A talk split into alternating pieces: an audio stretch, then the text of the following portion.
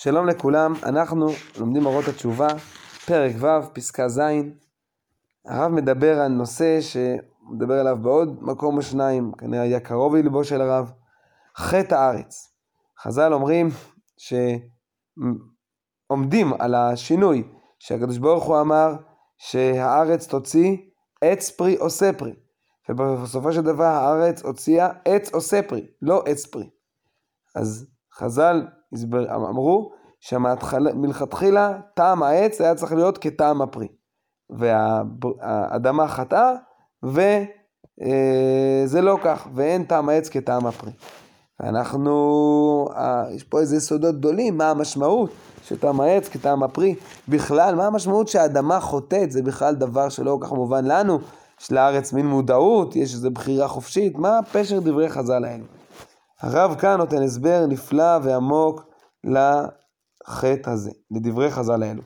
מתחילת הבריאה רואה הטעם העץ להיות גמור כטעם הפריו. כלומר, מסביר הרב, כל האמצעים המחזיקים איזו מגמה רוחנית גבוהה כללית, ראויים היו להיות מוחשים בחוש נשמתי באותו הגובה והנועם שעצם המגמה מורגשת בו כשאנו מציירים אותה.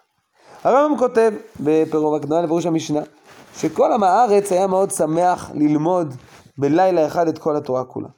אבל עכשיו שהוא צריך לעמול קשה מדי יום עוד ועוד ועוד, זה כבר מרתיע אותו. כשאנחנו מדמיינים איזה יעד נפלא, זה יכול להיות, אה, כן, כל מיני הגשמת חלומות, זה יכול להיות אה, אה, תעודת בגרות אה, מצוינת, זה יכול להיות אה, לסיים את כל הש"ס אה, בדף היומי, זה יכול להיות... אה,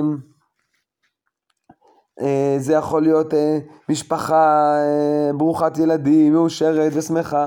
כשאני מצייר את זה, כשאני מדמיין את זה, אז אני מרגיש גובה ונועם, אה, איזה דבר נפלא יהיה זה לעשות, איזה דבר טוב, איך זה דבר כל כך משמעותי לעשות. אבל יש כאן בעיה. האמצעים שמחזיקים את המגמה הזאת כבר לא מורגשים כך. שעכשיו אני בא ללמוד דף יומי אחרי יום שלם של עבודה. עכשיו שאני, מול יש לי uh, כמה ילדים שהם לא נותנים לי מנוח וכל הזמן הם, הם, הם מנדנדים בבקשות, בבקשות שונות. כשאני uh, צריך עכשיו לשבת ולשקוד על הלימודים uh, באוניברסיטה, אז כבר אני לא מרגיש כיף בכלל. היעד מאוד מאוד מושך אותי, מאוד מלבב אותי, אבל האמצעים, אני לא מרגיש, אני לא מרגיש את ה... את, הדבר הזה, אני לא מרגיש את הגובה הזה. אומר הרב, כל האמצעים המחזיקים איזו מגמה רוחנית גבוהה כללית, ראויים היו להיות מוחשים כשיש אמצעים שמחזיקים מגמה רוחנית, יש מגמה רוחנית, מטרה רוחנית, גבוהה, כללית, כמובן, כל אחד לפי דרגתו.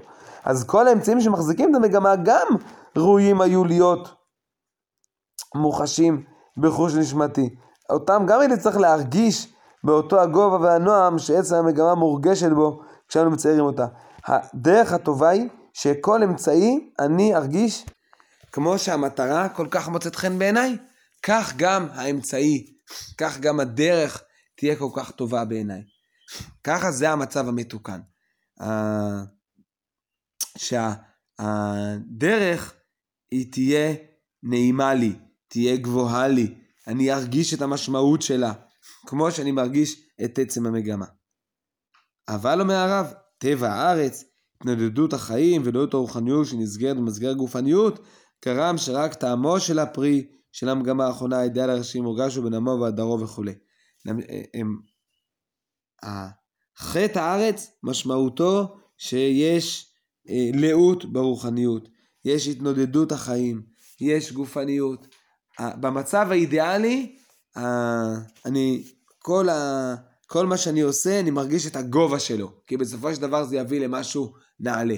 אבל יש ארץ, יש טבע ארץ, יש שגרת החיים האפורה, והיא משכיחה ממני את העמל הזה, את ה, משכיחה ממני את הגובה הזה, את הנועם הזה, ולכן אני לא מרגיש כך, וזה רחוק אה, מאוד.